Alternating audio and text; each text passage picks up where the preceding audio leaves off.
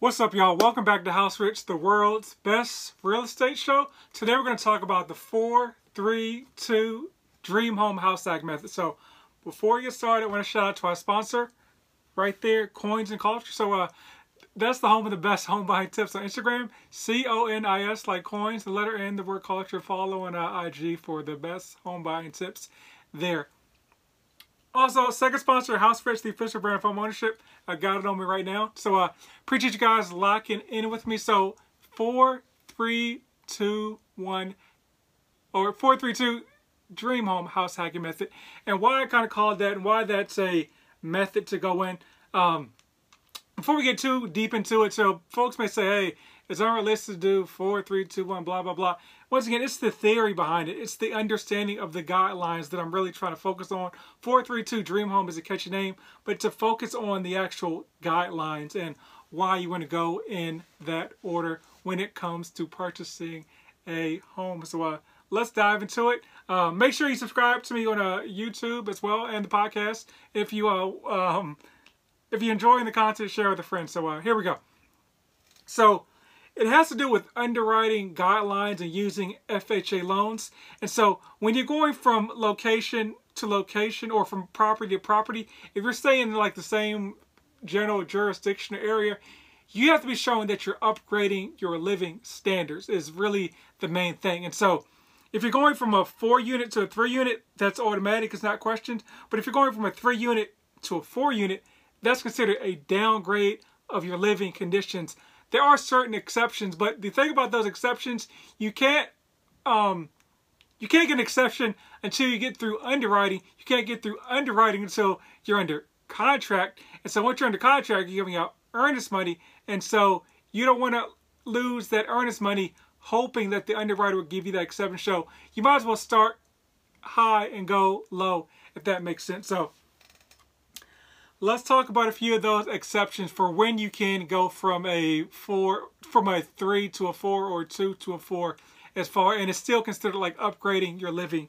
conditions. So, and to be clear, you can go, you can go lateral for the most part all the time. You can go from a, a two to a two, a three to a three or something like that. That's not a big deal. But if you're um, increasing the units, the underwriter's gonna be like, hey, this person lives in a property I'm pretty sure they're trying to buy a bigger unit so that they can commit mortgage fraud essentially and um, turn that into a rental, but only use 3.5% down per FHA guidelines. It's kind of like a hack to get a, a rental property. So they're not going to allow that. So, oh, shook the camera there. So one thing is, if you are like moving like out of your area, but potentially like closer to the workspace or some or closer to a place you will be um, going to on a uh, consistent basis. I mean, typically that place is is work, but um, typically like 50 miles or something is kind of like a, a, ballpark number of what the underwriter looks at as far as hey, okay, this person lives in I don't know if you know the area. This person lives in the Dallas area, but they're moving from Plano down to like South Dallas. Okay, that's technically the same area, um, you know, the DFW area, but it's it's a considerable distance, especially if that person works in South Dallas. Like, you know, they're cutting an hour off their uh, their, their trip to work or something like that. That could, that could be considered like an exception to the rule. And so underwriters are real particular about uh, this rule right there. Sorry for YouTube adjusting the camera. And so literally um, what your underwriter do is they'll go to Google and they'll figure out the time it takes to get from point A to point B. So this is behind the scenes. You'll never see this as a homeowner, but the underwriter will literally Google the distance, take a um, a screenshot of it, and put that in the file to say that, hey, um, I've actually tracked that this person is moving closer to their location. I didn't just kind of take their word for it. So yes, underwriters literally are Googling how far it takes to get from point A to point B when you're doing that.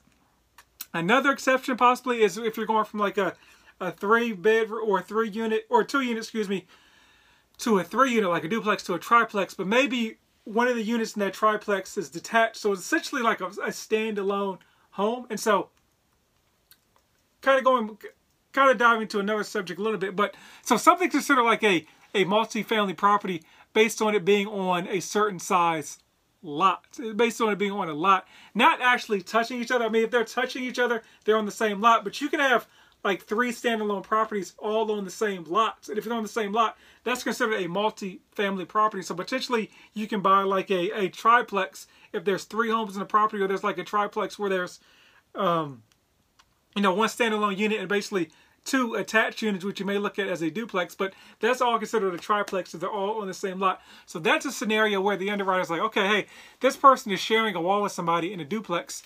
They're moving to a triplex, but it is one of those units is a standalone unit and they're going to be living in the unit. Okay, I see they're upgrading their living conditions. We're going to work with that. And then third but not least is you're just getting a bigger place. I mean, let's say you're in a small duplex where the units are, uh, let's say, um, 600, 700 uh, square feet per, per unit, and you're moving into, well, you're moving into like a, a triplex where somehow like the, um, I don't know, maybe it's like 1,500 square feet or the units, like there's some big building or something like that, a loft situation or something, something like that.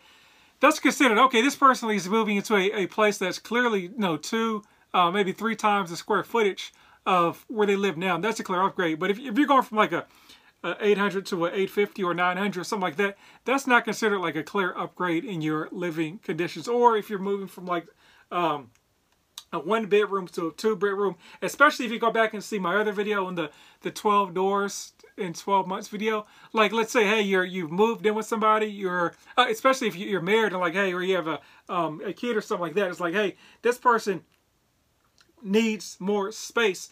This new unit they're moving to is giving them more space, more bedrooms, something like that. And so that's essentially how, how, how like the exceptions potentially work. And so why do, why do you want to go four, three, two, one? Anyways, build your, you know, buy until you get to your dream home.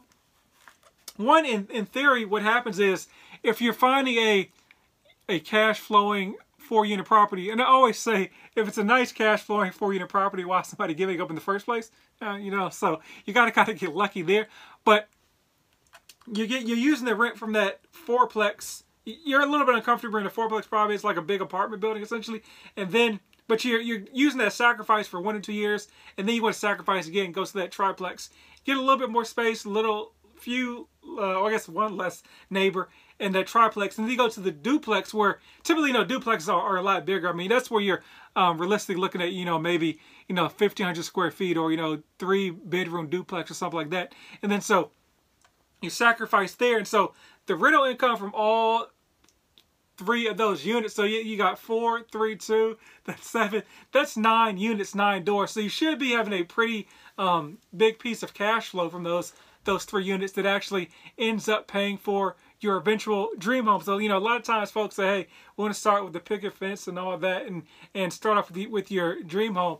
You want to work the other way around. And, you know, like, um, especially if you're, you're a little bit younger and you can sac you can don't have to worry about um, kids or something like that. You can sacrifice, um, you know, your 20s to, you know, live the uh, live the good life in your your 30s with those um, with those units paying for the other unit. So, yeah, that, that that's kind of it. So, I was going to tell my, my personal experience. So um, I didn't have a me to listen to. So luckily I purchased, like so I was in the military and so I was moving around a lot. So luckily I purchased just kind of like condos as far as, you know, kind of doing that. So like you go from one to one to one to one as far as condos, which helped um, kind of pay for things in the end for me. But uh, yeah, if I could start it all over again, I would definitely shoot for that, that fourplex with the goal of having that fourplex paying for the, um, now then the threeplex, two, duplex, oneplex. And so, once again, this is theory, theory, theory. You can go three, three, you can go three, three, three, you can go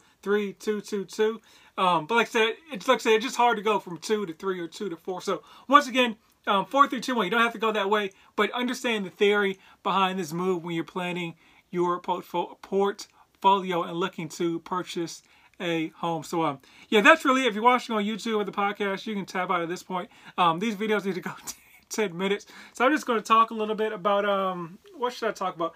I'll talk about buying a single family property and house hacking that, or, you know, getting rental income from that. So there's a couple ways.